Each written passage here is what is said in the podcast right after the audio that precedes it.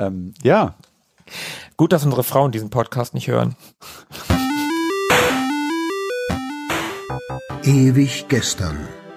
Der Podcast über Retro-Spiele und Popkultur, Vergangenes und aktuell gebliebenes. Die Retro Boys gehen mit euch der ganz großen Frage nach: War früher wirklich alles besser?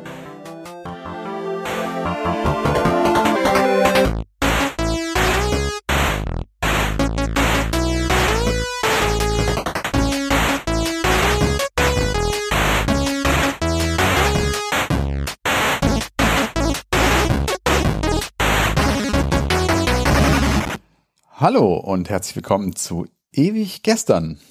Ich bin Tobi. Ich bin Markus und zusammen sind wir die Retro Boys. Zumindest zwei Drittel, denn Retro Boy Nummer drei äh, ist heute mal wieder nicht am Start. Ähm, das hat den Grund, äh, dass Markus und ich heute ähm, zum zweiten Mal über unsere heimliche Leidenschaft sprechen wollen, über Amiga-Spiele. Ja, aber so heimlich ist sie ja gar nicht. Wir posaunen es ja hier äh, in alle Öffentlichkeit. Ich meine, äh, unsere Millionen von Followern, die wissen ja schon Bescheid. Ja, das stimmt. Spätestens seit der ähm, ersten Amiga-Sprechstunde. Das hier soll heute die zweite werden. Ähm, für die, die es noch nicht wissen, wir ähm, hatten uns beim letzten Mal zusammengesetzt und einen echten im Keller gefundenen Stapel Amiga-Disketten auf den Tisch gestellt und ähm, haben die nacheinander besprochen. In loser Reihenfolge. Wir haben sie so genommen, wie sie in der Box waren, in der wir sie vorgefunden haben. Genau. Und äh, das haben wir beim letzten Mal ja schon angekündigt. Wir haben es versprochen. Das machen wir jetzt zu Ende. Also hoffen wir. Wir haben noch ungefähr, ja, 15 Zentimeter vor uns. Die Hälfte haben wir geschafft. Letztes Mal waren es, na, na, na, zweimal 15? Na, na, na. Das müssten so gut 30 sein. Aha, gut 30. Ja. Richtig, richtig. Okay. Ja, starten wir durch. Okay, ähm, ich fange mal an. Mach du hast beim letzten Mal angefangen. Ich nehme die erste Stapel und wir hören das hier. Warte, ich mach mal ein Mikro. Da das ist eine echte Diskette. Das ist eine echte Diskette. ähm, eine Floppy. Für diejenigen, die äh, das nicht wissen, 3,5 Zoll. DD. DD, nicht HD, DD. Äh, wie viel Kilobyte waren da nochmal drauf? 700 und ein Keks, glaube ich, ne?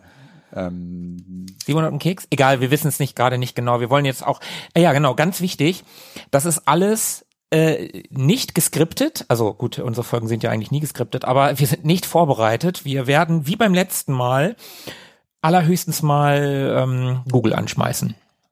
Genau, also wir sind nicht vorbereitet. Das hier ist ein echtes Impro-Theater und ähm, sowas wie möglicherweise eine zeitgenössische Bewertung oder sowas werden wir uns mal ähm, ergoogeln. Aber ansonsten, ja, sind wir wie gesagt überhaupt nicht vorbereitet und alles aus der Erinnerung heraus. Genau, so nur aus der Erinnerung. Diskette 1, das war deine zehnte. Ich glaube tatsächlich bei mir war es damals die erste. Ja.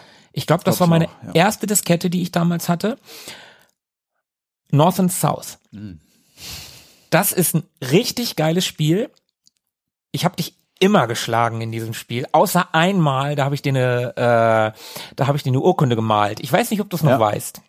Das Spiel verbindet uns in einer besonderen Beziehung tatsächlich. Wir haben das ähm, bei Markus früher am Amiga gezockt und ja, ich wurde immer besiegt und dieses eine einzige Mal hat Markus mir eine Urkunde gemalt, als ich ihn besiegt habe und diese Urkunde, die gibt es auch tatsächlich noch, die habe ich aufbewahrt.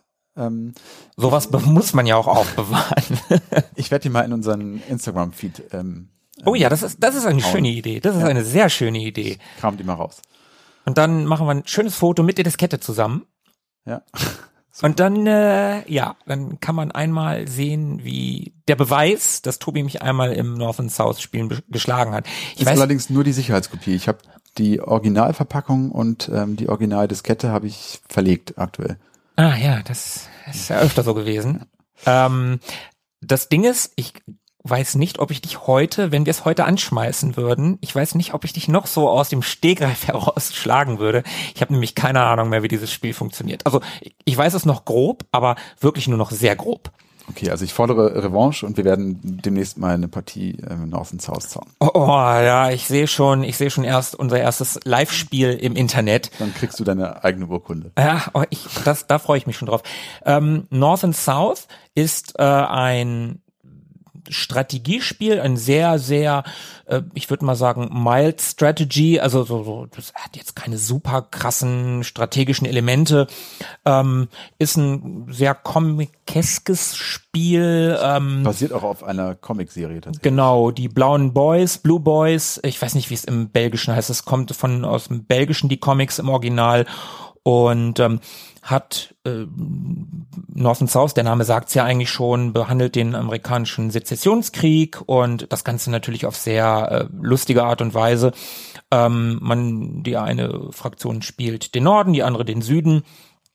Und ähm, dann gibt's solche Passagen, so Side-Scrolling-mäßige Passagen einmal, wo man ein Vor einnehmen kann, wo man Zug einnehmen kann und dann gibt es äh, Kämpfe auf dem Schlachtfeld, wo ähm, einmal, wie war denn das noch? Eine Kanone, drei Reiter und sechs äh, Musketiere, genau. glaube ich, ne? Infanterie, Kavallerie und ähm, Kanonen, genau. Da steht man sich gegenüber und muss sich ja auf verschiedene Art und Weisen irgendwie ähm, dort bekämpfen. Also jede Art von Einheiten hat so eine spezielle Art der Steuerung. Ich glaube, bei der Kanone ist es so, da musste man ähm, um die entsprechende Entfernung ähm, der Kanonenkugel sozusagen zu bestimmen, entsprechend lange auf den Feuerknopf drücken. Und die Space-Taste war das. Oder Space-Taste kann auch sein, ja. Und entsprechend weit ist dann äh, die Kugel geflogen, je nachdem, wie lange ich da drauf gedrückt habe, bis ich sie dann losließ. Ähm, die Kavallerie ist, glaube ich, von alleine losgelaufen. Die konnte man nur nach oben und unten bewegen, nicht ähm, zurück. Die ist erst losgelaufen, wenn du sie angestupst hast, aber dann ist sie immer gelaufen. Die konntest du nicht wieder stoppen. Da hast du recht und dann wirklich nur nach oben und unten. Und die hatten auch keinen äh, Fernschuss oder so, die hatten nur ihre Säbel. Genau, also die mussten in Nahkampf gehen und die ähm, Infanterie waren so eine kleine Truppe von sechs oder acht Soldaten. Sechs waren's Mit Gewehren. Und ähm, von denen konnte man auch einzelne ausschalten. Das heißt, es konnte passieren, dass dann am Ende nur noch einer aus dieser Einheit übrig geblieben äh, ist. Und das, ja, dieser Zweikampf, dieses Gefecht war dann zu Ende, wenn wirklich alle Einheiten ähm, besiegt waren. Aber ähm, ganz kurz nochmal, also das eigentliche Spielgeschehen spielte sich ja auf so einer ähm, stilisierten Map, so einer Karte der USA ab. Mhm. So ein bisschen risikomäßig, nur halt mhm. nur äh, Nord, also nur der äh, die USA. Genau, nur Nord-Süd und da verlief dann eben so eine Eisenbahnstrecke und man konnte dann eben auf dieser Karte, also die waren von vornherein zu Beginn des Spiels schon so aufgeteilt in einige äh, zugehörig der ähm, der Nordstaatler, andere der der den Südstaaten zugeordnet mhm. und ähm, einige waren noch neutral und man musste dann eben einen Bundesstaat nach dem anderen quasi besetzen oder erobern. Und ähm, wenn man dann eben seine eigenen Einheiten auf ein gegnerisches Feld gezogen hat, kam es zu einem dieser eben genannten Gefechte. Und ja, gewonnen hatte am Ende derjenige, der irgendwie noch Einheiten über hatte. Noch Einheiten über hatte. Das genau. war ein echt schönes Spiel, das hat wirklich Spaß gemacht. Und eine Sache, die äh, man übersehen konnte, aber wenn man es mal wusste, hat man es immer wieder gemacht. Ja, du weißt schon, was ich meine. Ja. Äh, Im Menü gab es einen Fotografen, also oben stand North and South und darunter war so ein Fotograf und der hatte seinen Kopf in so eine unter so einem Tuch, wie im in West, Wildwestfilm die Kameras immer so waren, diese schwarzen Tücher und dann hatte der so ein so ein äh, wie heißt äh, die diese Blitz mit dem was was war das für ein Pulver ähm, Magnesium ja Magnesiumpulver ne was was den diesen Blitz gemacht hat und wenn man dem mit der Maus auf den Arsch geklickt hat, dann hat er gelacht. ja. Irgendwie so. so ein sehr, ja, es war schon ein bisschen komisch. Ja, das war super. Also da waren eh so ein paar kleine versteckte Dinger. Du konntest ja auch einstellen, in welchem Jahr du starten wolltest, also in welchem Jahr des Bürgerkriegs, wie 1900, äh, sorry, 1861 bis 64, mhm. glaube ich, und dann je nachdem. Wir haben hier gerade über den Fotografenarsch geredet und du fängst jetzt hier wieder mit. Nein, weil da auch so, so, ein, so ein kleine so ein Gimmick, so eine kleine Animation drin war, wenn du auf diese dieses Holzschild geklickt hast äh, mit dieser Jahreszeit drauf, dann flog die auch so aus dem Bild raus. Das weiß ich nicht mehr. Oder wenn du dann letztendlich auf Starten drücktest, dann machte der Fotograf ein Foto. Genau, dann wurde alles schwarz-weiß. So wurde schwarz-weiß und dann ging's los. Stimmt, ja, das, das war auch schön, das war auch schön. Ich finde, wir sollten das mal einspielen, dieses Lachen dieses Fotografen. Ja, das äh, ist auch ganz schön. Okay. North and South, sehr schönes Spiel. Auf einer Diskette. Auf einer Diskette hat funktioniert. Ich mache mal noch eins, mhm. das erlaube ich mir jetzt einfach mal, denn wir haben hier zwei Disketten. Terminator 2, Judgment. Day. Mhm. Das Spiel war bei mir tatsächlich eines der Spiele, als ich den Amiga damals gekriegt habe, das habe ich damals dazu gekriegt. Also ein Ocean. Genau, das war von Ocean mhm. das Spiel. Das war eigentlich nicht mal richtig gut, wie viele der Ocean-Spiele nicht richtig gut waren. Aber ich habe es trotzdem gerne gespielt. Und ja, wie gesagt, es war eines der ersten Spiele. Ich habe das zusammen mit so einer ähm, zehn Spiele-Compilation gekriegt, mit so einer Box mit zehn Spielen mhm. und Judgment Day. Ich durfte mir zwei Sachen aussuchen damals von meinen Eltern aus und Judgment Day war eines, das ich mir ausgesucht habe. Da hat Ocean genau den richtigen Nerv getroffen. Schön ein äh, eine gute Lizenz. Terminator war ein Actionspiel ähm, mit ja so so ähm, das waren so Minispiele oder? ja das waren viele also. ja, Minispielartige Dinge. Einmal gab so Side-Scrolling, aber sehr langsames Side-Scrolling, wo man ballern musste nach vorne, nach oben und äh, dann gab es mit dem T1000 so One-on-One Fighting Game mäßige mhm. Stages. Allerdings war das kein Fighting Game wie Street Fighter oder sonst irgendwas, also hatte keinerlei Tiefe. Mhm. Und dann gab es so Farm-Missionen, was man von oben gesehen hat ähm, einmal mit dem Motorrad, wie man mit ähm, John Connor als Terminator vor dem LKW davon fährt und musste allen möglichen Sachen ausweichen. Und dann nochmal mit dem Poli mit dem SWAT-Wagen. Mhm, genau, ähm, ja. Etwas später, wo man vor dem Helikopter, wo der T1000 drin sitzt, fliehen muss. Und dann gab es noch solche Puzzle-Abschnitte, zwei Stück. Wo du deine Hand wieder zusammenflicken. Genau, musstest, einmal ne? deine Hand, mhm. was sie aus dem ersten Teil geklaut haben, und dann gab's noch mal eine, ähm, wo man auch das Gesicht, die die metallene Seite mhm. ähm, wieder zusammensetzen musste, so Schiebe. Uh, da fällt mir gerade ein. Ähm, stimmt, ja, du hast recht. Also das sah auch cool aus. Das war so ein bisschen fotorealistisch. Das waren äh, digi das ne? waren digitalisierte mhm. Fotos aus dem aus den ähm, Film beziehungsweise nicht, also äh, aus, den, aus dem Promomaterial mhm. zum Film war das digitalisiertes Zeug.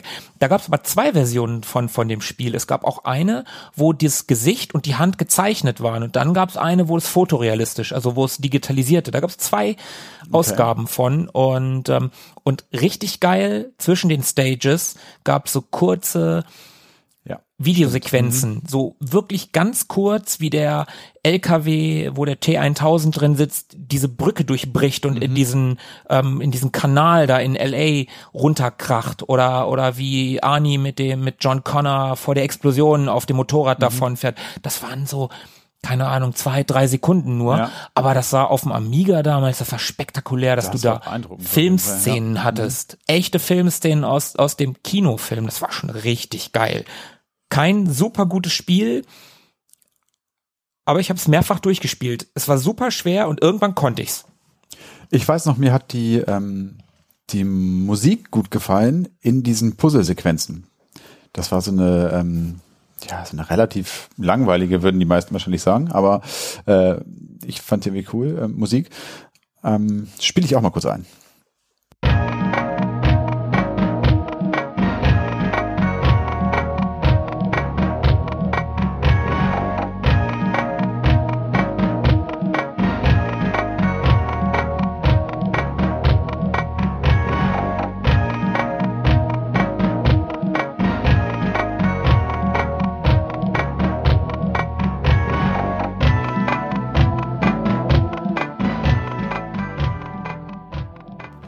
Also klingt relativ gewöhnlich, aber ich fand die irgendwie cool. Die hat sowas, ähm, ist ja, glaube ich, auch eher so ein Loop und das wird zum Ende hin auch immer schneller, äh, je nachdem, wie viel Zeit äh, verstrichen ist. Und ja, fand ich irgendwie cool, muss ich gerade dran denken. Also mich erinnert das Ganze, also wer in, in, in äh, wer mal irgendwie so in eine Erwachsenenvideothek gegangen ist früher, Ich weiß nicht, keine Ahnung. Ja, ja, natürlich nicht. Ich auch nicht, aber habe ich mir mal sagen lassen, dass Musik in so Hoppelwestern ähnlich klingt. Früher. ja, okay, wir machen das nächste Spiel. Nächstes Spiel. Komm, Tobi, mach du. Okay, ich habe die Nummer 41 und das Spiel heißt Hunter.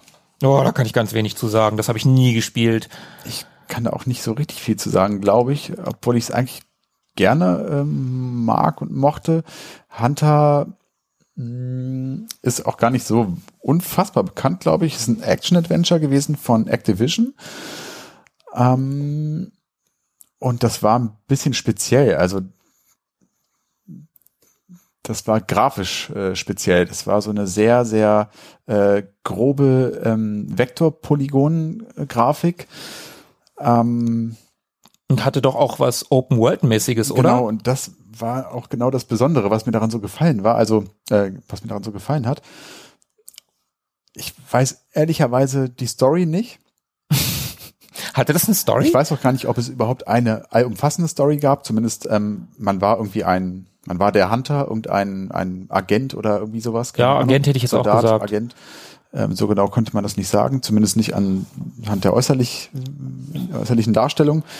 Und ähm, hat am Anfang einer jeden Mission irgendwelche Aufgaben bekommen, zerstöre irgendwelche äh, ähm, Treibstofftanks oder äh, finde die und die Person und schalte sie aus oder so. Also äh, irgendwelche ähm, ja, Missionsziele, die es zu erfüllen galt und man musste sich dann eben durch so eine, ja, du hast es gerade gesagt, so eine Open World schon bewegen, die auch gar nicht so klein war. Die bestand im Wesentlichen aus Inseln. Mhm, ja, kann ich mich auch dran erinnern. Und du hattest unterschiedlich große Inseln und du hattest Fahrzeuge, ne? Du hattest ohne Ende Fahrzeuge. Du hattest, glaube ich, vom Fahrrad über einem Jeep bis hin zum Panzer oder zum Helikopter und einem Boot. Ein Boot, genau, wollte ich auch gerade sagen. Boote gab's auch. Boote, Boote, Boote. Du konntest also wirklich ähm, alle möglichen Fahrzeuge, die dort so rumstanden, ähm, benutzen und damit fahren. Ähm, was natürlich praktisch war, weil du ja quasi von einer Insel auf die nächste musstest und mhm. dazu brauchtest du ein Boot. Du konntest auch schwimmen, das war auch kein Problem, aber es hat halt viel länger gedauert. Und das war relativ beeindruckend. Also dieses damals ja noch, noch nicht so weit verbreitete, ähm, ja, 3D-mäßige Polyvektor-Style gab es damals einfach nicht viel. Ich fand es ganz cool. War nicht jedermanns Sache, weil es natürlich überhaupt gar nicht ausgefeilt und ausgestaltet war. Also es war ganz, ganz basic, ganz, ganz ähm, grob und das hatte eine Framerate von, ich weiß nicht, zwölf Frames pro Woche oder so. Also das war ja. War das so schlimm? Ich habe das ganz schlimm in Erinnerung. Ich weiß nicht, vielleicht habe ich es auch schlimmer in Erinnerung, als als es tatsächlich war, aber ich habe mhm. hab das so auf Wing Commander Niveau. Nee, ich also so schlimm war das nicht.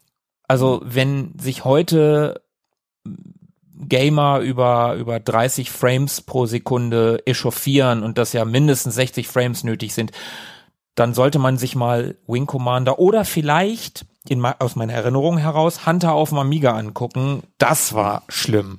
Wir verlinken das mal in den Show Notes und dann kann man da mal reingucken, wenn man will. Also ich fand es auf jeden Fall auf irgendeine Art und Weise beeindruckend damals.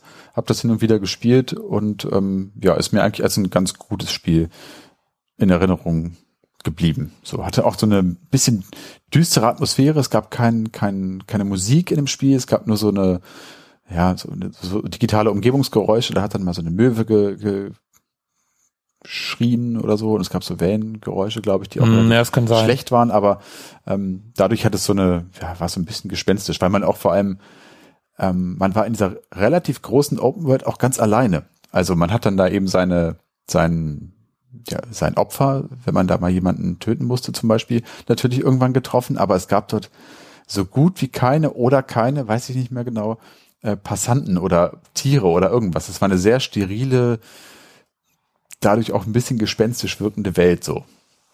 Und naja, ich fand's ganz cool. Ich habe fast nie gespielt. Komm, nächstes Spiel. Okay. Oh. Oh. Oh.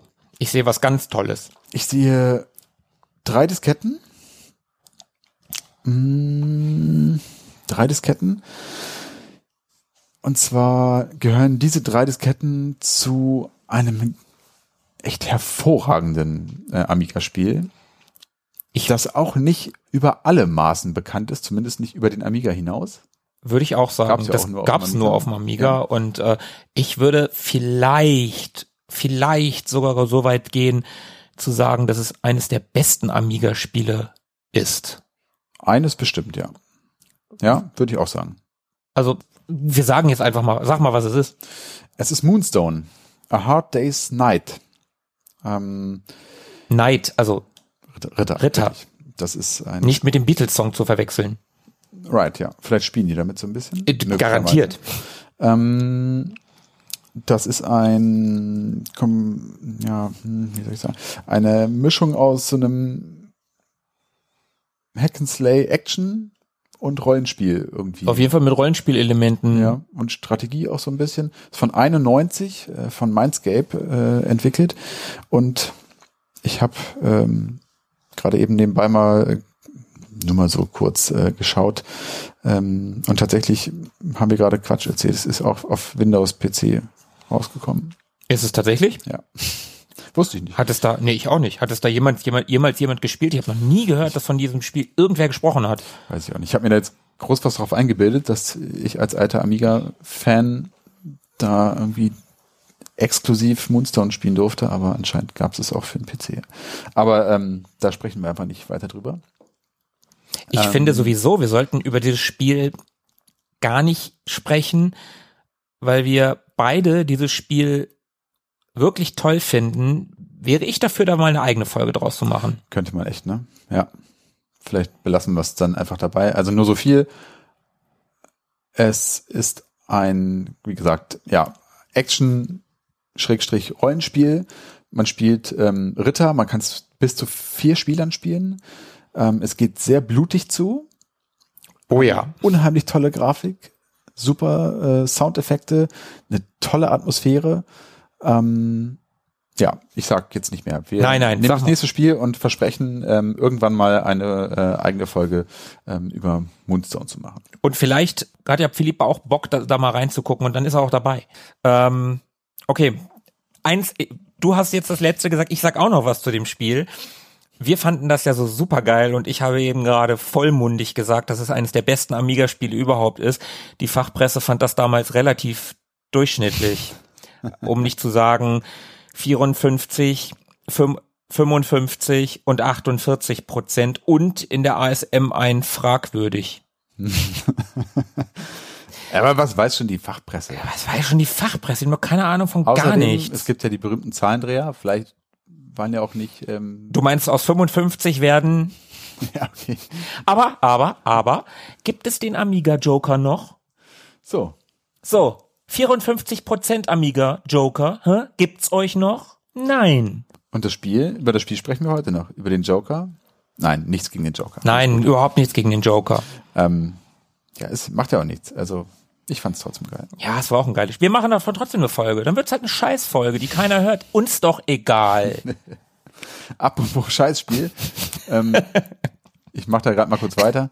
Ähm, ich habe hier die Diskette mit der Nummer drei und zwar, also auch das fand ich irgendwie ganz witzig. Ähm, Dogs of War, ein echter Klassiker. Warte mal, Dogs of War war so ein, so ein, äh, was war denn das von oben? Das war ein Top-Down-Shooter. So wie genau. Rambo 3? Und, genau, äh, wie, wie Rambo und ähm, Kommando. Ja, Kommando, genau. Sowas, ja. Und jetzt fällt mir gerade ein, wo, wo ich es vor mir sehe, haben wir da nicht in der letzten Folge drüber gesprochen? Dogs of War? Irgendwie sagt mir das auch was. Okay, also deswegen halten wir es sehr kurz. Vielleicht haben wir es in der letzten Folge schon angerissen. Hast du das, das zweimal gehabt oder ist das Folge irgendwie keine Ahnung? Kann sein, dass die Diskette hier irgendwie fälschlicherweise in dem Stapel gelandet ist. Ich weiß nicht. Ähm, oder haben wir in einer irgendeiner anderen Folge darüber gesprochen? Jetzt weiß ich's. Wir haben, oder ich habe von Dogs of War erzählt, als ich Cannon Fodder. über Cannon Fodder gesprochen habe, genau. Und da ging es um die Ausgestaltung der Waffenauswahl und dass die, die Macher ähm, dort sich noch irgendwie Waffenkataloge haben schicken lassen, um äh, dort möglichst ähm, realistisch und detailgetreu ähm, ja, äh, Waffen abbilden zu können, Munitionen und so weiter. Also man hat dort wirklich eine riesige Auswahl an Waffen, die es auch in echt gibt. Also die Uzi ist da wahrscheinlich nur das bekannteste, aber eben auch irgendwelche anderen ähm, automatischen oder halbautomatischen Waffen, Revolver, Gewehre, Raketen und so weiter. Und ähm, die sind relativ detailgetreu ähm, ja, nachgepixelt und da gibt's dann eben zu jeder Waffe auch die passende Munition und ähm, man kann dann eben ja Munition und Waffen ähm, kaufen am Ende eines jeden Levels und ähm, sich da damit äh, aus, ausrüsten. Das war sau schwer. Das, das habe ich schwer. Da übrigens in der Cannon Fodder Folge auch schon gesagt. Mhm, stimmt ja. Das war echt verdammt schwer. Da gab es auf jeden Fall ordentlich Kugelhagel. Ähm, Absolut. Äh, übrigens, der Amiga Joker hat in der Ausgabe 1,90 auch nur 59 Prozent gegeben, aber die ASM in der Aufga Ausgabe 1189 hat immerhin 9 von 12 gegeben. Okay. Schon ein bisschen besser. Das war technisch auch okay, ne? Also das ist kein, kein cooles, anspruchsvolles Spiel gewesen. Muss ja auch nicht immer anspruchsvoll sein. Auch grafisch nicht überragend, aber es war echt solide. Also wer ähm, diese Art von Spiel mag, so, der hat damit auf jeden Fall seinen Spaß gehabt. Und die ich waren zu der Zeit halt auch einfach total populär. So. Ich glaube, ich würde das heute auch noch, ich würde das auf jeden Fall noch mal probieren. Also ich habe es halt seit damals nicht mehr gespielt, nie wieder gesehen und äh, ich würde das definitiv noch mal probieren. Es war ja auch eigentlich ganz nett ähm, ausgestaltet. Das heißt, es ging nicht einfach so los, sondern du konntest dir auf einer Weltkarte, also wirklich einer Weltkarte aus, ich weiß nicht mehr genau, 10, 12, 15 Missionen eine aussuchen. Die waren so verteilt um den ganzen Erdball, da irgendwie im Nahen Osten und in Asien Ehrlich? und in Amerika und so weiter. Konnte man sich Missionen aussuchen und da gab es zu jeder Mission so eine kleine Story. Äh, finde und töte den Drogenbaron oder äh, befreie irgendwelche Geiseln im Mittleren Osten oder keine Ahnung, irgendwie sowas. Also die hatten sich dann tatsächlich schon so ein bisschen Gedanken gemacht. Und eben diese Vielfalt an Waffen, das war zumindest visuell schon ganz cool, diese riesige Palette an Ja, das war geil. Das stimmt. Das muss, das äh, war für, für uns Teenager damals. Äh, das war schon cool. Und für so ein Spiel auch Schon geil, ja, ja, ja, definitiv. Und ja, also Top-Down-Shooter, wer Bock hat, Dogs of War. So, nächstes. Ja. Alien 3. Kann ich nur relativ wenig zu sagen, wenn ich ehrlich bin. Ich habe Alien 3 ein bisschen gespielt. Ich habe allerdings viel größere, größere Erinnerungen an die Super Nintendo-Version von Alien 3. Mhm. Die haben wir im Schrebergarten meiner Eltern äh, bis zum Erbrechen gespielt, vor allen Dingen Tomek und Elmar. Grüße gehen übrigens raus, solltet ihr das hier hören. Stimmt, wir haben da mal übernachtet und Genau. Da, stimmt, da war dieses Spiel dabei. Und einer mhm. von, von denen hat sein Super Nintendo mitgebracht. Mhm, oder ein ausgeliehenes, ich weiß es nicht mehr. Es ist sehr, sehr lange her. Und ähm, die haben sehr viel Alien 3 gespielt. Das Alien 3 auf dem Amiga basiert allerdings auf der Mega Drive Variante. Die sind ein bisschen unterschiedlich, die Spiele. Ähm, die Mega Drive Schrägstrich Amiga Variante ist ein bisschen düsterer, ein bisschen, ich glaube, die ist auch schwerer. Mhm. Ähm, ich habe das aber auch selten gespielt und wie gesagt, habe eher Erinnerungen an die an die Super Nintendo Variante. Übrigens auf diese Diskette hat Tobi fälschlicherweise Aliens 3 draufgeschrieben so als nettes, aber die ist auch nicht gesichert. Also die war wahrscheinlich zum Kopieren, ja, zum ja. Überschreiben freigegeben. Sicher die mal lieber. Ja, besser. Ich ah, hab die jetzt mal gesichert. So, jetzt kann nichts mehr passieren. So, Alien abgehakt. Nächstes Spiel. Oh. Ja. Oh, schön. Schön. Vier Disketten. Vier Disketten. Eines der besten Spiele aller Zeiten Allerdings nicht auf dem Amiga. Auf vielen anderen Plattformen ist es eines der besten Spiele aller Zeiten. Auf dem Amiga ist es eher, naja, Street Fighter 2. Mhm. Fantastisches Spiel, supergeiles Prügelspiel. Habe ich auf dem, ich hatte ja nichts anderes, wir hatten ja nichts. Mhm. Habe ich auch auf dem Amiga sehr, sehr gerne damals gespielt. War allerdings mit dem Amiga Joystick Schrägstrich Pad, also ich habe ja mein mein Master System Pad, der Amiga konnte ja im Allgemeinen nur einen Button und einige Spiele konnten zwei. Mhm. Wenn ich mir überlege, dass ich auf dem Mega Drive 6 habe. Ja, das ist schon verrückt. Ähm, es und es war eine Ladeorgie. Ich hatte ja nur ein Laufwerk. Ich sag ja, wir hatten ja nichts. Ich hatte zwei. Ja, du warst der geile Hecht. Äh, ein Laufwerk und man musste andauernd Disketten wechseln. Von einem, also nicht nur einmal, das war echt, das war einfach scheiße auf dem Amiga. Ja, wobei ich, ja, nee, das stimmt natürlich. Das hat ähm, total genervt.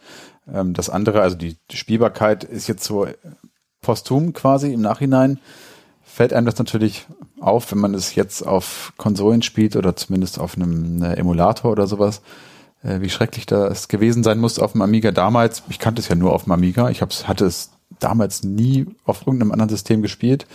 Von daher war es für mich okay irgendwie. Ja, ja, ich glaube ich auch. Ich habe auch eher, also meine meine meine Betrachtungsweise von eben ist auch eher darauf zurückzuführen, was ich so retrospektiv darüber gelesen habe, über die einzelnen Varianten, über die einzelnen Versionen auf den Systemen.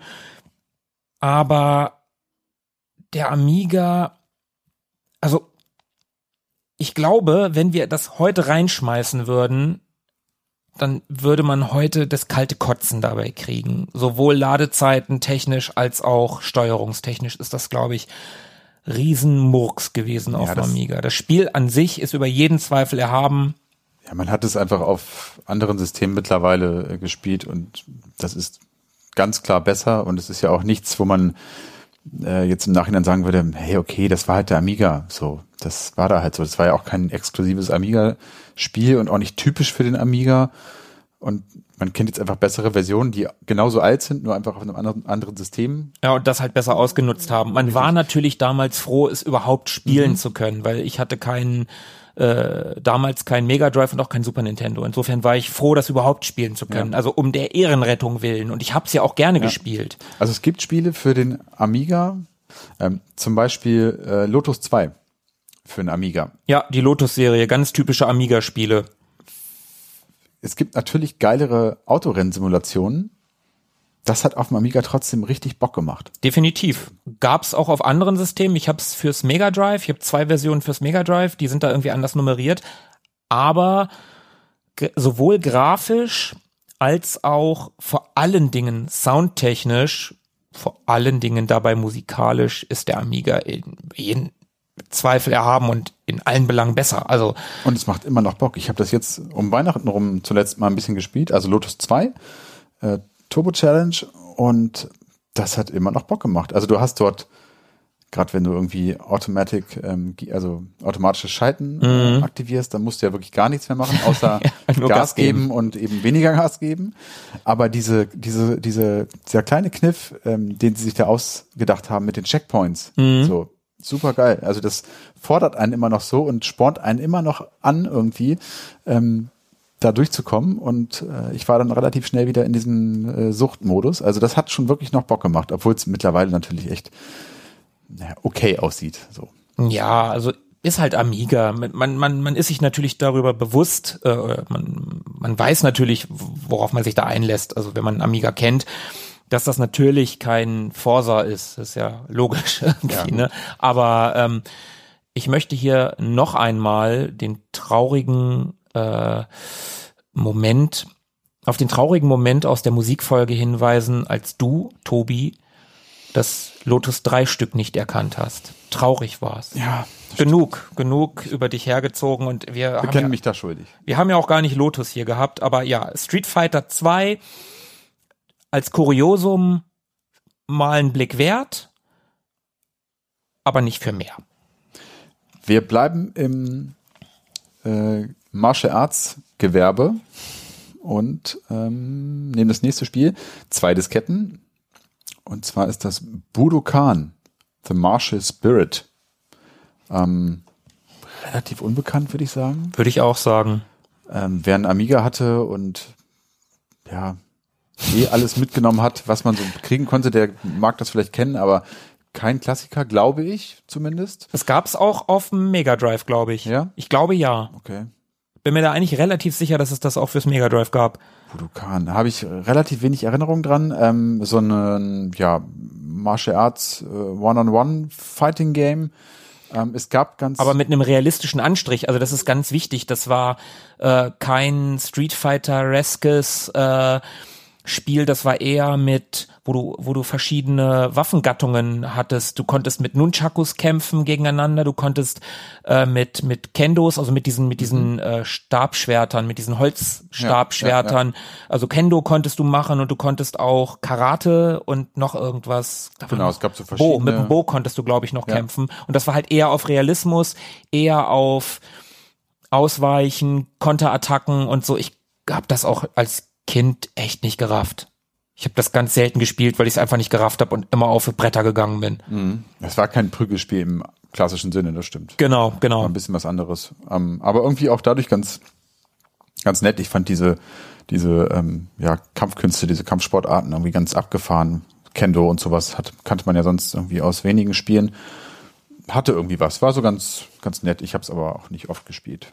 Hat ähm, übrigens damals ganz gute Wertungen gekriegt. Also äh, hat auf dem von der Amiga Joker 74 Prozent gekriegt. Mhm. Von der ASM hat es damals 11 von 12 bekommen und von der Powerplay 75 Prozent. Also ja, ganz okay. Also wer sich damit beschäftigt, der kann da sicherlich mal reingucken. Und ja, es gab's auch auf dem C64 übrigens. Mhm. Und es gab es auch auf dem PC und auf dem Mega Drive. Okay. Also es gab es auf ein paar Systemen. Ich kenne das Cover vom Mega Drive tatsächlich, mhm. hab's aber auch da nie gespielt. Okay, war mir gar nicht klar, dass es über den Amiga hinaus so verbreitet gewesen ist. Okay. Ja. Next. Budokan. Next one. Oha. Ja, auch ein sehr, sehr hübsches Spiel. Oh ja. Hm. Ja, ich sag, wie es ist. Loom. Loom. Ach, Loom. ein schönes Spiel. Von Lucas, Lucas Film Games. Damals, ja, damals oder? noch Lucas Film Games, genau. Hm. Schönes Spiel. Also ein Grafik-Adventure von 1990, wie gesagt, von Lucas Film Games. Selbes Jahr wie Monkey Island, ne? Ich sage jetzt einfach mal ja. Bestimmt bei Monkey Island, der Pirat in der Scumbar, der eine, den konnte man auf Loom ansprechen. Das stand auf seinem Button am Hut. Ah, okay. Ja, ja. Der hat dann einen erstmal äh, mit Loom zugetextet, dass man das unbedingt mal spielen soll. Ja.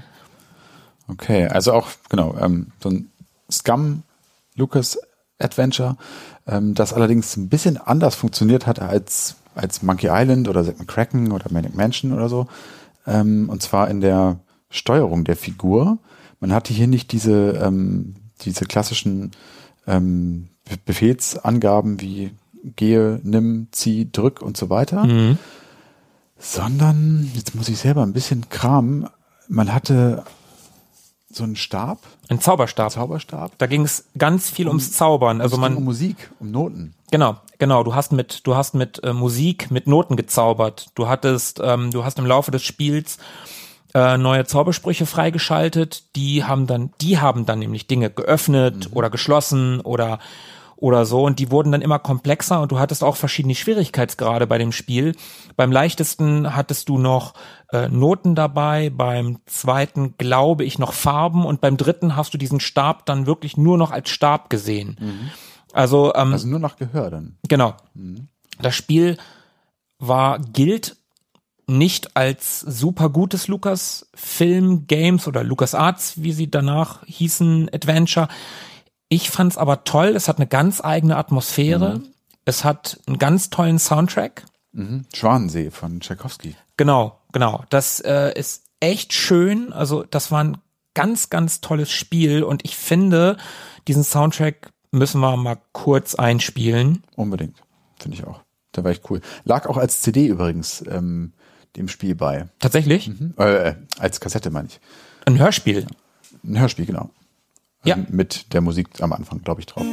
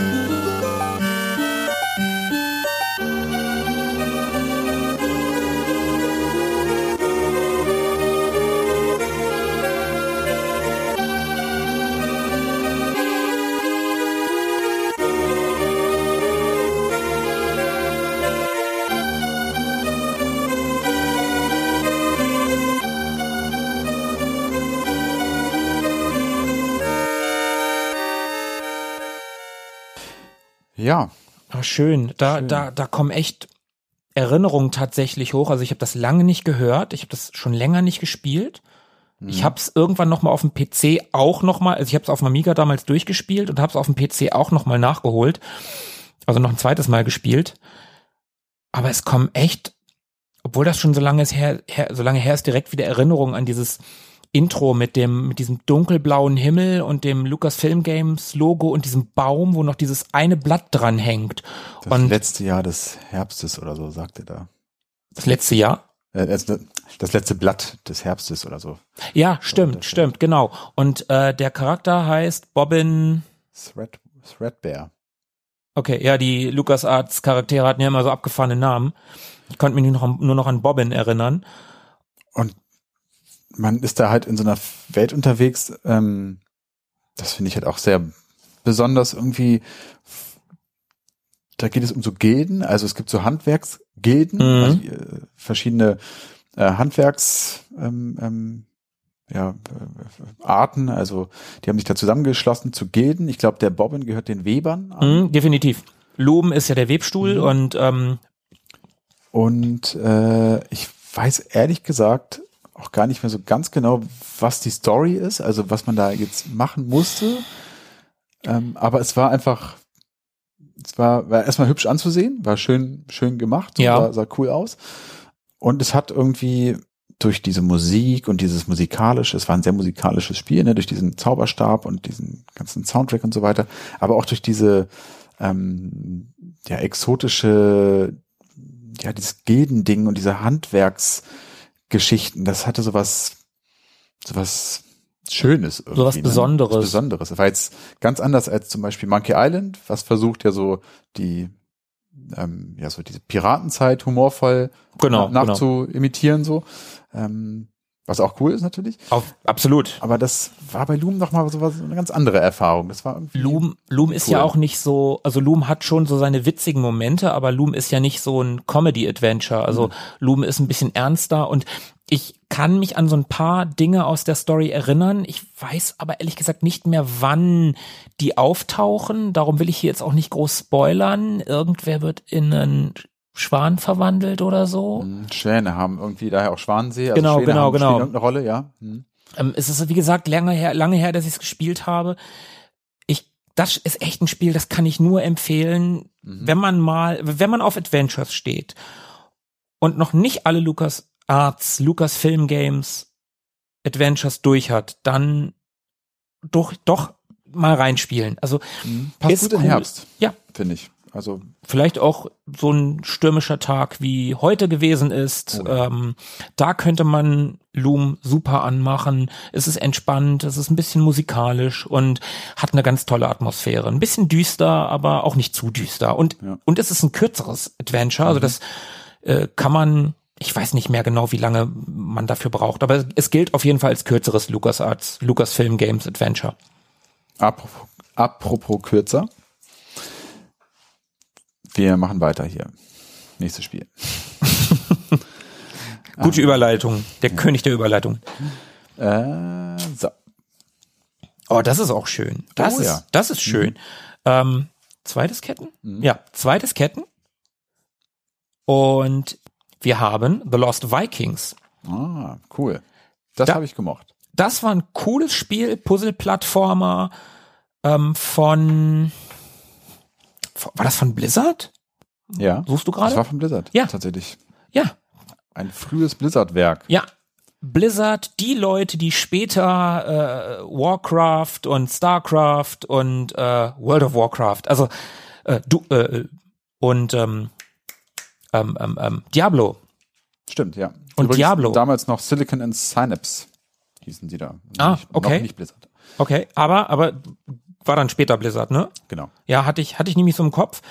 Ähm, da in dem Spiel spielt man abwechselnd drei Wikinger, darum The Lost Vikings, mhm. die ja, so ein, so ein Jump'n'Run-Denkspiel. So ein Puzzle-Plattformer. Mischmasch, ja. Ähm, über dem man die werden entführt von Außerirdischen oder so, glaube ich, und Boah, sind dann irgendwo im, irgendwie im Weltraum oder so. Und das Spannende war, die waren halt in, in, in Leveln und jeder konnte eine bestimmte Sache. Mhm. Ich glaube, der eine hatte einen Bogen und konnte damit schießen, der eine hatte ein Schild und konnte damit Sachen aufhalten mhm. und der dritte war stark. Also jeder hatte eine bestimmte Fähigkeit und man musste mit diesen drei Fähigkeiten, man musste die kombinieren. Ähm, der eine konnte irgendwie eine Tür aufmachen, das konnte, konnte aber tatsächlich nur der eine. Mhm. Äh, und man musste versuchen, aus diesen aus diesen Levels, aus den einzelnen äh, Abschnitten herauszukommen. Mhm. Alle drei musste man retten und dafür gab's, ich weiß gar nicht, ob es mehrere Wege gab, um ehrlich zu sein. Ich glaube, wenn einer ähm, sozusagen tot war, war das Level auch nicht mehr zu schaffen. Glaube ich auch, glaube ich auch. Man musste alle retten. Aber ich, wie gesagt, ich weiß nicht, ob es mehrere Wege gab, alle zu retten. Das, das ist einfach zu lange her, aber das, das war ein gutes Spiel und ich glaube, das ist auch heute noch ein absolut spielbares Spiel. Mhm, glaube ich auch. Aufgrund der Idee einfach, ne? Genau, gab es auf diversen Plattformen, gab es auch auf dem Mega Drive, auf dem Super Nintendo. Ähm, es gab auch einen zweiten Teil. Mhm. Den habe ich aber nie gespielt. Aber der erste Teil war sehr gut. Sehr, sehr gutes Spiel. Ja, geht mir auch so. Kannte ich auch nur, äh, ich kenne auch nur den ersten, wollte ich sagen. Ähm, ewig nicht gespielt. Also wirklich, glaube ich, seitdem auch nicht mehr gesehen, so ungefähr. Noch gesehen auf Bildern habe ich es schon. Es sieht durchaus ganz nett gepixelt aus. Es ist nett gepixelt. Könnte ich mir tatsächlich auch vorstellen, mal wieder äh, zu zocken. Ist so ein bisschen Lemmings-mäßig, ne? Mm, ja, ein bisschen entspannter, weil du, ja, weil du, du die direkt, du steuerst sie auch direkt, also die Lemmings, die, die musst du ja, die latschen ja einfach los und die Jungs steuerst du ja direkt.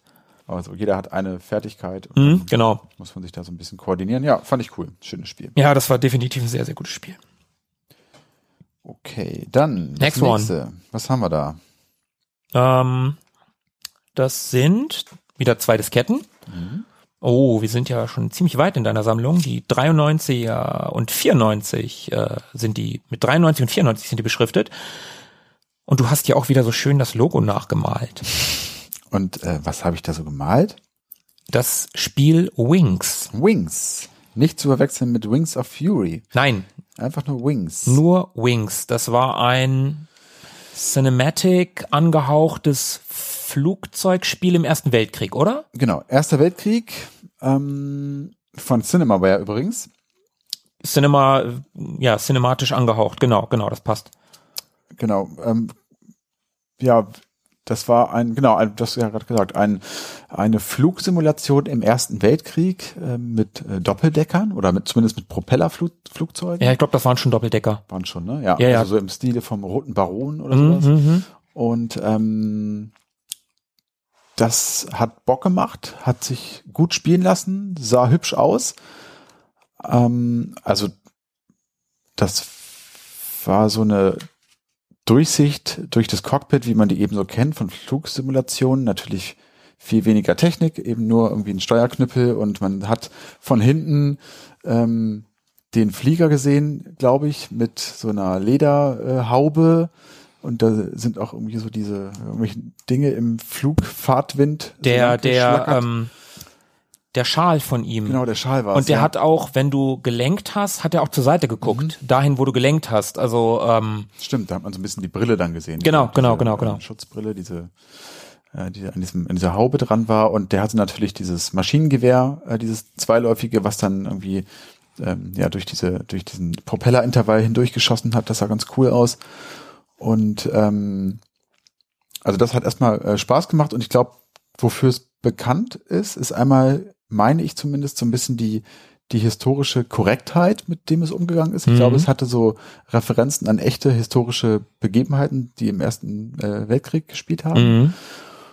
Und es gab so ein paar schicke, ähm, ja, so Zwischensequenzen, meine ich zumindest. Ja, ja, bin ich auch der Meinung. Dieses, dieses Cinematische halt, das, das genau, war sehr, so sehr berühmt. Dinge gezeigt haben. Das war ne? sehr, sehr berühmt auch für seine Grafik und, und, und seine Erzählweise des, des Ganzen.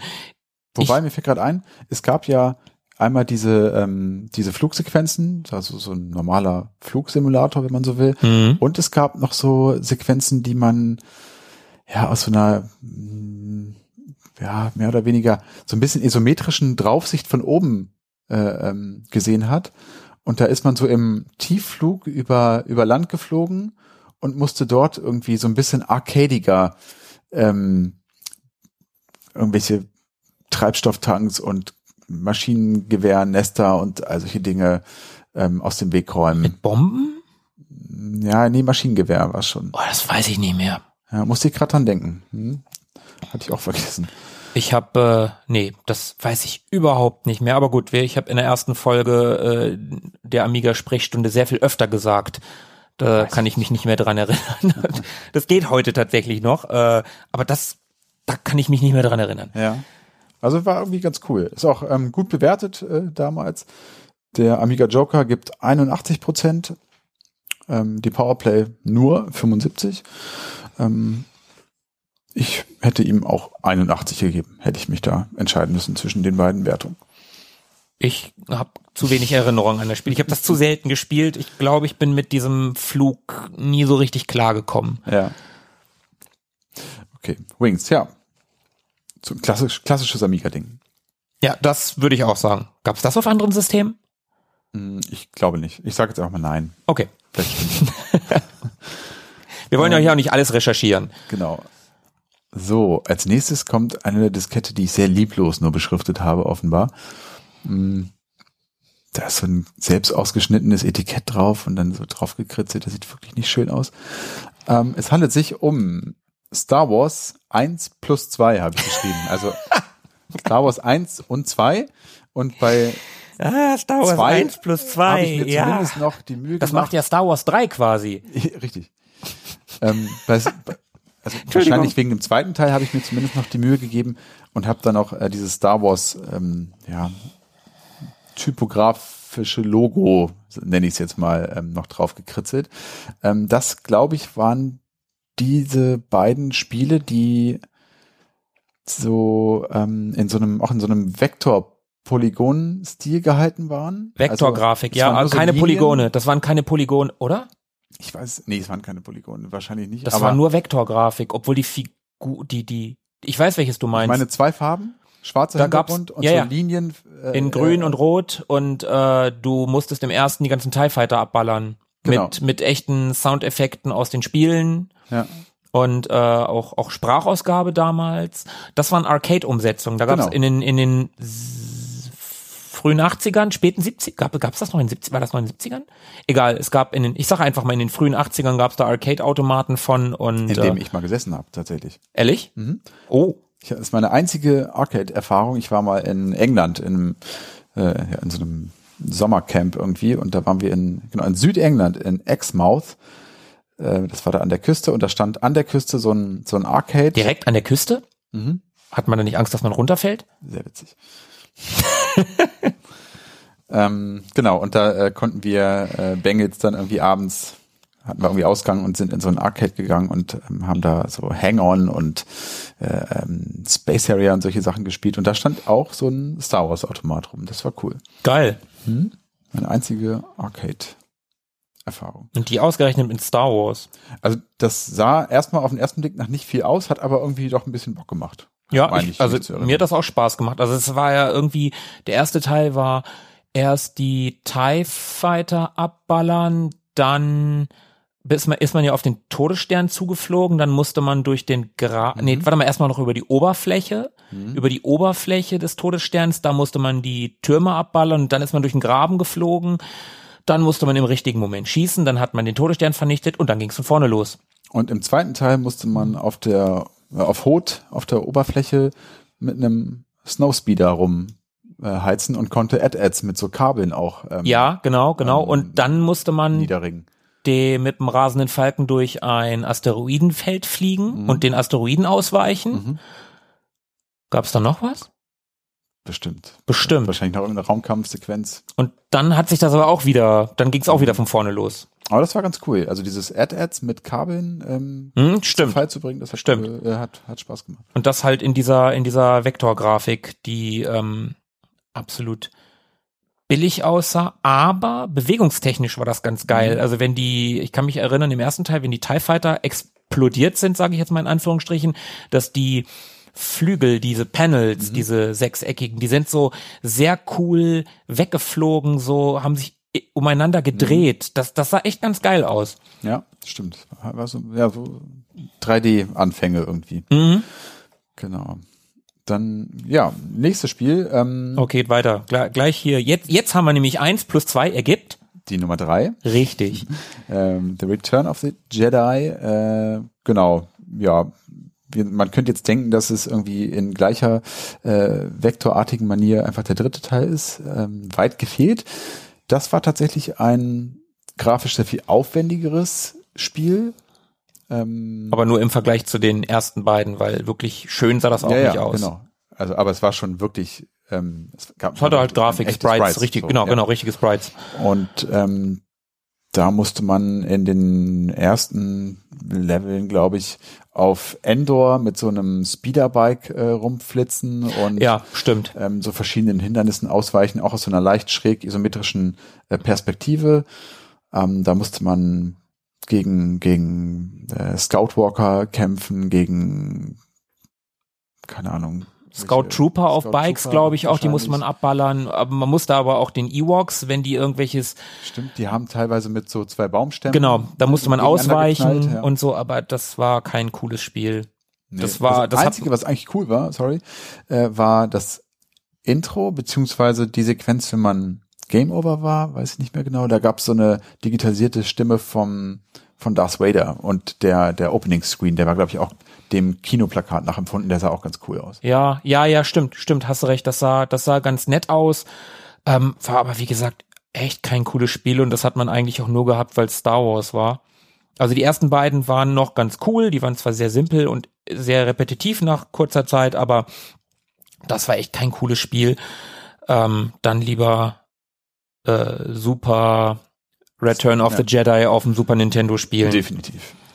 Ich habe hier übrigens auf die Diskette ein, das ist abgefahren. Ich habe da ein ähm, Sammelbild, Star Wars Sammelbild Aufkleber aus so einem Panini-Heft draufgeklebt, ähm, wo immer ich den her hatte, Anfang der 90er. Das war damals ja auch schon zehn Jahre her. Mehr als zehn Jahre. Mhm. Obwohl, nee, nicht ganz zehn, ja, wie auch immer. Äh, lange her. Ähm, hätte ich jetzt gern gewusst, wo der woher war. Naja. Naja. Als nächstes kommt ein echter Liebling, von mir zumindest. James Bond 007, The Spy Who Loved Me. Mhm. Roger Moore, für mich der schlechteste Bond von allen. Mhm. Aber The Spy Who Loved Me war einer seiner guten Filme. Zur Erklärung, mir war der immer ein bisschen zu soft. Äh, egal. Der ähm, Darsteller, nicht der Film. Genau. Der Film ist super. Mhm. Ja, der ist gut. Ja. Das ist ein cooler mit einem mit Kurt Jürgens als Schurken mhm. übrigens. Stromberg. Genau. Karl, ne? Karl Stromberg. Karl Stromberg mit seinen äh, ähm, Schwimm Schwimmhäuten zwischen den Fingern. Auf der Diparus. ah ja, schön, schön. Äh, wir machen nochmal einen James Bond Podcast, glaube ich. Ungeheuer äh, schnittig. Das Boot, natürlich. Egal. Äh, ja, egal. Äh, Sprüche konnte äh, äh, Roger Moore gut. Also da, da war er gut. Da lasse ich auch nichts auf ihn kommen. Ähm, er war leider ein bisschen zu soft. Egal. Das Spiel war eigentlich ganz ich fand es super. nett.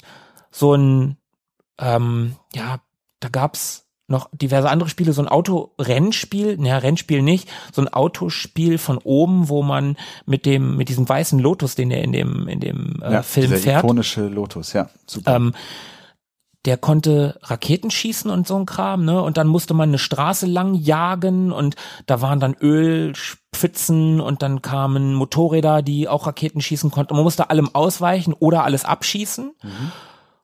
Und dann am Ende des ersten Levels, was unglaublich schwer war, mhm. ist man dann und, und das war echt fies. Also wenn man das alles geschafft hat, mhm. allem ausgewichen ist, alles abgeballert hat, dann ist man auf einen Steg gefahren. Und von diesem konnte man ins Wasser springen. Mhm. Aber auf dem Steg waren auch nochmal Hindernisse.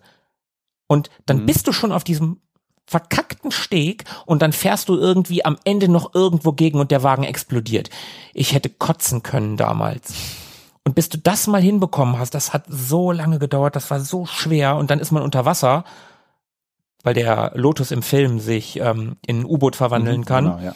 Und ähm, Ich glaube, weiter bin ich nie gekommen. Erster Level und dann zweiter Level und dann war Feierabend. Weiter habe ich es nie geschafft. Man hat sich ja ähm, diese Straße teilweise auch gegabelt. Stimmt.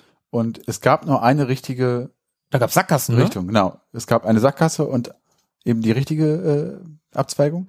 Du musstest und, das auswendig lernen. Und wenn du halt, also es war nicht vorhersehbar, welches die richtige sein könnte, und wenn du halt einfach zufällig die falsche genommen hast, bist du halt direkt gegen irgendeine Mauer oder sonst irgendwas geknallt und konntest nochmal von vorne anfangen. Es war relativ frustrierend, glaube ich, weil man wirklich immer wieder von vorne anfängt. Ja, ja, ja, definitiv. Ähm, hat auch ordentlich Fahrt aufgenommen. Das wurde relativ schnell. Ja.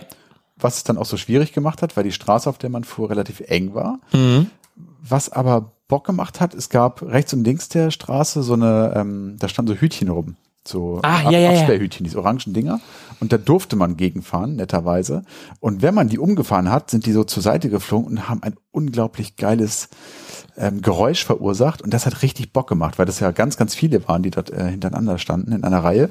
Und dann hat sich da so eine, ja, so, so, so ein so einen Rhythmus ergeben, wenn man da so lang gefahren ist und die alle umgeheizt hat. Das hat schon echt so eine ja, das stimmt, das stimmt, das befriedigende cool. Wirkung irgendwie gehabt. Das hat Spaß gemacht. Ähm, und genau, es gab einige von diesen, von diesen Verfolgungsjagden.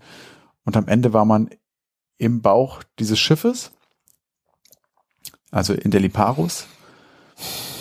Das ist ein, ist dieser große Öltanker gewesen, der ähm, den Bug öffnen konnte und fremde Schiffe irgendwie in sich aufnehmen konnte. Mm, ja, die haben ja im Film die beiden U-Boote geklaut. Genau, das äh, Was hatte man total von man lebt nur, äh, ja, von man lebt nur zweimal, also egal. Genau, und äh, man war dann später nochmal in, in, eben in diesem U-Boot und hatte so eine, ja, es war eher, eher dann so eine Action-Sequenz, man musste dann ähm, Ach, man äh, hing auf dieser Bombe, genau, ne? Zu einer Kugel, eine Kamera war das. Also oben an der Decke ähm, Egal, also für alle, die den Film nicht kennen, brauche ich das auch gar nicht erklären, weil das ist äh, checkt eh keiner. Ja, Aber stimmt. es war zumindest so eine äh, eine actionlastigere Sequenz, wo wo man eben äh, Gegner abknallen musste, so. Und man musste überleben, bis man bis man also weil die die Bewegung der Kugel, an der man hing, war ja, die hat man nicht selber gesteuert, ne, oder? Und man musste alles abballern, was da um umeinander war und äh, dann musste man man musste halt überleben, bis die dann auf der anderen Seite war. Ja, genau. Und ich glaube, im letzten Level und dann habe ich es wohl doch mal weiter geschafft, weil daran kann ich mich ja, erinnern. Ja. Also das hat man mal geschafft. Also ich habe es nicht oft geschafft, aber ich habe es ein, zwei Mal geschafft. Und ähm, in, dem, in der Szene danach äh, ist es dann auch wieder analog zum Film, dass man da, glaube ich, die, ähm, die Bombe entschärfen muss. Da musst du, glaube ich, sogar, meine ich zumindest, wenn ich es nicht mit irgendwas anderem verwechsel, Kabel irgendwie durchknipsen oder sowas, das richtige Kabel erwischen oder so? Das kann sein, das weiß ich nicht mehr. Das also ist im, im, Film muss er ja diese, ähm, diese, diesen Sprengkopf aus der aus der Rakete ziehen, ohne den Rand zu berühren. Ah ja, ja, stimmt, diesen magnetischen Rand. Ja, ja, ja, ja. Dazwischen irgendwie. Ähm, und irgendwie werden sie das auch, auch da noch rein übersetzt haben, glaube ich, aber genau weiß ich es auch nicht mehr. Also genau. optisch ein ganz nettes Spiel, am Anfang auch der, der, die Gun Barrel Sequenz übrigens. Mhm, stimmt, ja. Das war ganz cool. Ein schön interpretiertes Bond-Theme, finde ich. Ja, ja, stimmt, stimmt. Kann man eigentlich auch mal einspielen. Das können wir auf jeden Fall. Ja, das ist, das ist cool, das machen wir mal.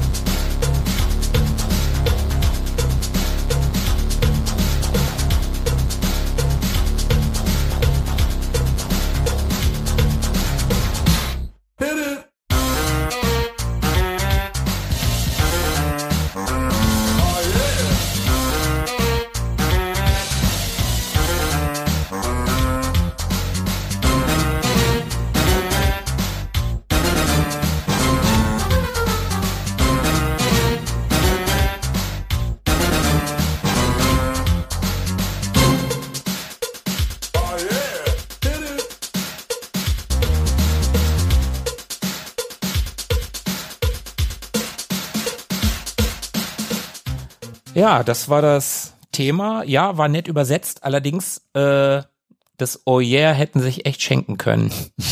Stimmt.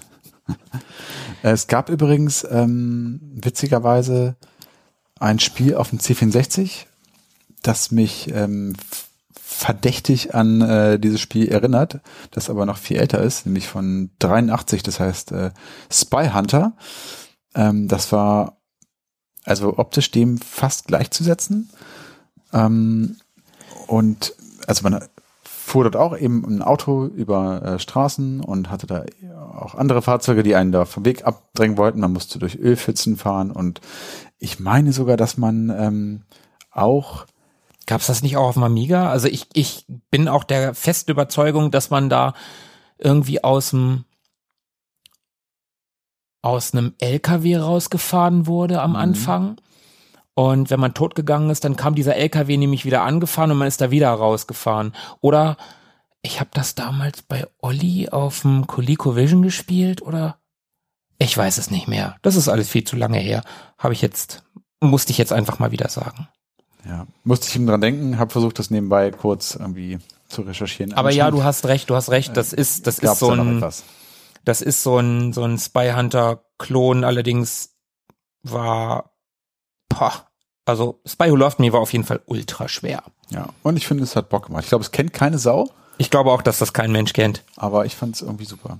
Wenn ihr das kennt und gespielt habt, dann schreibt's uns auch in die Kommentare. Denn da ist viel Platz. Ja, da ist verdammt viel Platz. Immer noch. Ähm, ja. Wollen wir noch eins machen? Ja, wir machen noch eins. Wir haben den, wir schaffen den heute nicht mehr, aber das ist okay. Wir haben noch ein bisschen was vor uns. Dann wird es nämlich noch eine dritte Sprechstunde geben. Genau. Definitiv. Okay, also das nächste und letzte für heute, auch ein sehr, sehr cooles Spiel, äh, ist Hero Quest. Ja, das ist ein ganz, ganz geiles Spiel gewesen. Das ist der, also die, die, die Übersetzung des gleichnamigen ähm, Tabletop Brettspieles. Wir haben beim letzten Mal schon Star Quest und Hero Quest ist auf ähnliche Weise, nein, anders. Ich habe beim letzten Mal gesagt, dass Star Quest isometrisch war. Mhm. Das stimmt aber überhaupt nicht isometrisch waren nur die Ballersequenzen, an denen du aber nichts machen konntest. Stimmt, ja. Ansonsten war das Spiel nämlich top-down. Das hier, Hero Quest allerdings, das war isometrisch.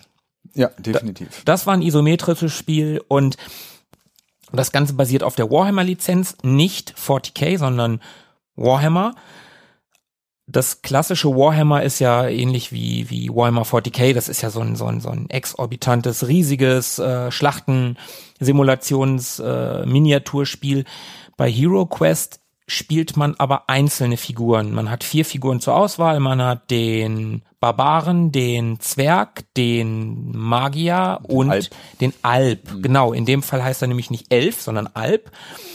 Und ähm, die steuert man mit Würfeln durch ein mhm. labyrinthartiges mhm. äh, Gänge und ganz viele Räume. Dungeon, ne? Genau, mhm. durch genau ein Dungeon Crawler im Prinzip. Und das ähm, Spiel, das Amiga-Spiel, das gab es ja auch auf anderen Systemen, also auf dem PC gab es das auf jeden Fall.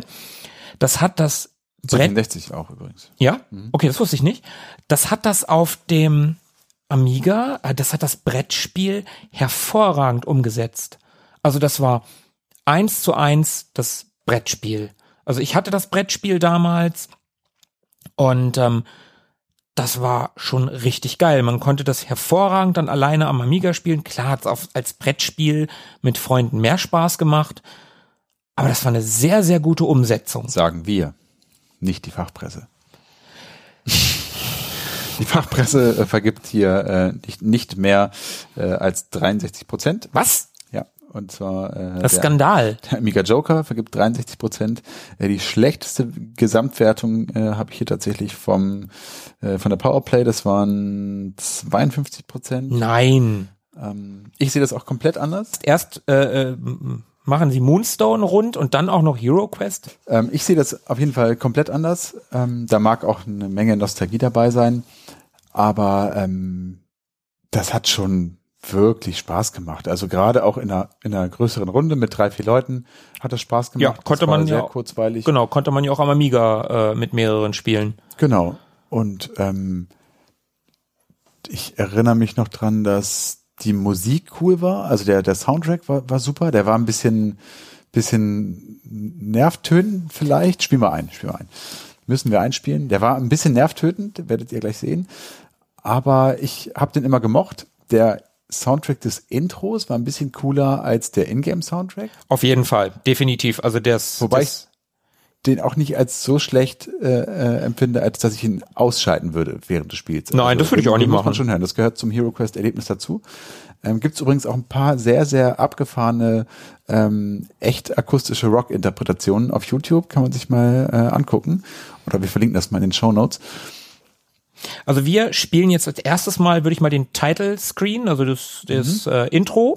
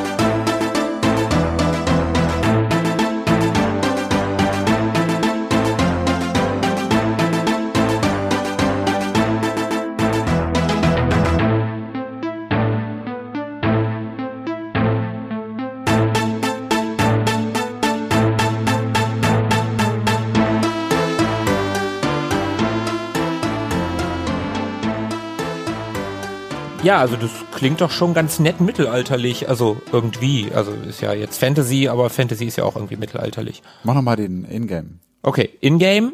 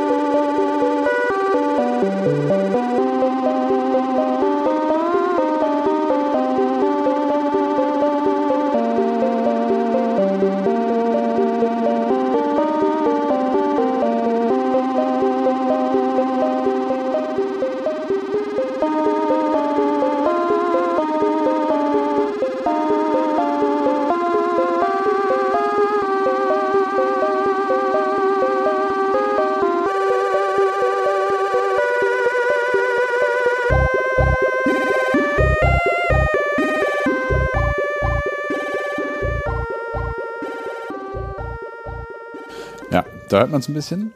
Ja, bisschen das, nervig. Aber, das kann schon eher nerven. Aber wenn man sich einmal darauf eingelassen hat, dann geht das schon. Also ich, ich kann mir das ganz gut ähm, eine Weile anhören. Ist übrigens von Gremlin Graphics. Wie auch Star Quest. Mhm. Ähm, Hero Quest, ja. Übrigens, äh, das Original Brettspiel ähm, ist natürlich vergriffen und nicht mehr zu bekommen geht bei eBay eigentlich standardmäßig für je nach Zustand zwischen 100, 150 Euro weg. Das ist ganz schön viel. Und äh, ich habe einen sehr netten Arbeitskollegen, der liebe Jan Christoph, vielleicht hört er das hier, vielen Dank nochmal. Der hat äh, nämlich noch ein Hero Quest zu Hause gehabt und das hat er mir ähm, sehr freundlicherweise überlassen. Da bin ich sehr dankbar. Ähm, und ich werde demnächst mal die Gelegenheit nutzen und das mit meinen, äh, mit meinen Kindern mal zocken. Also das Brettspiel, wie gesagt. Ja, sehr geil. Vielen Dank also, nochmal, Jan Christoph. Das ist wirklich sehr, sehr nett. Übrigens, äh, mein äh, guter Freund, der Olli, Grüße gehen übrigens raus. Ja. Äh, dessen Olli eine Tochter. Nee, ja, fast. Äh, der hat zwei Töchter und die jüngere von den beiden, die Mathilda, hallo Mathilda, äh, die möchte gerne mit mir Hero Quest spielen als Brettspiel. Okay. Die ist, glaube ich, jetzt sechs die ist auf jeden Fall noch recht klein und die möchte gerne mit mir Hero Quest spielen. Mal, mein ist Sohn ist äh, acht, also der große ist acht, der kleine ist fünf, zum Zeitpunkt dieser Aufnahme. Ähm, vielleicht kann ich die auch noch begeistern. Bestimmt. Hätte ich auf jeden Fall Bock drauf.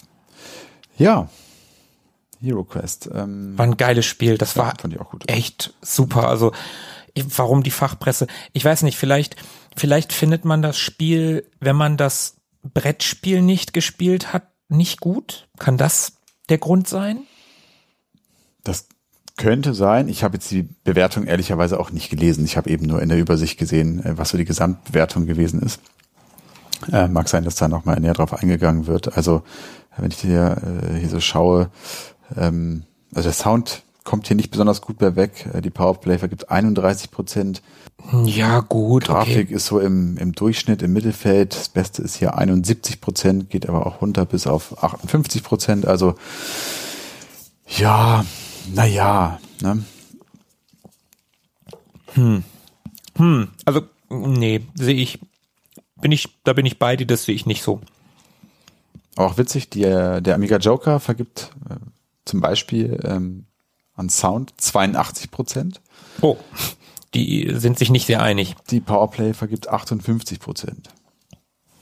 Wie gesagt, aber dazu müsste man wahrscheinlich die Bewertungen ähm, sich auch äh, durchlesen, habe ich nicht gemacht und von daher ähm, keine Ahnung, was sie sich dabei gedacht haben. Ich fand super. Ja, und, ähm, ich fand's auch super. Ich finde auch wie beim letzten Mal hören wir mit einem guten Spiel für uns zumindest äh, auf. Genau, der Stapel ist ungefähr, naja, ein bisschen mehr als die Hälfte ist runter. Das heißt, wir haben noch mal ungefähr sieben Zentimeter, nee, weniger. Fünf? Fünf, sechs Zentimeter so. Ja, aber wir werden irgendwo noch mehr Disketten herbekommen und äh, sicherlich doch mehr Amiga-Spiele besprechen.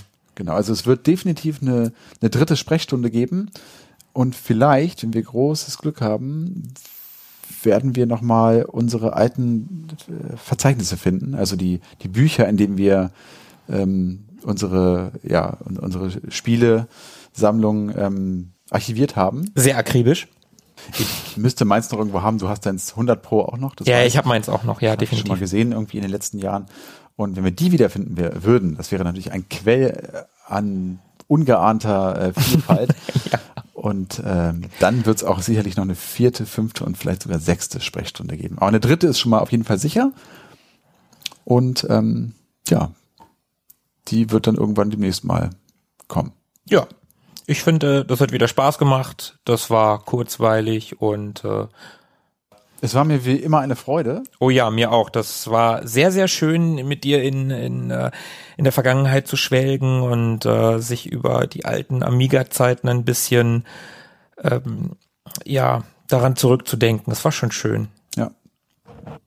Und gibt's viel zu wenig Amiga-Themen im Wir machen noch mehr Amiga-Themen. Deutschen Retro-Podcasts.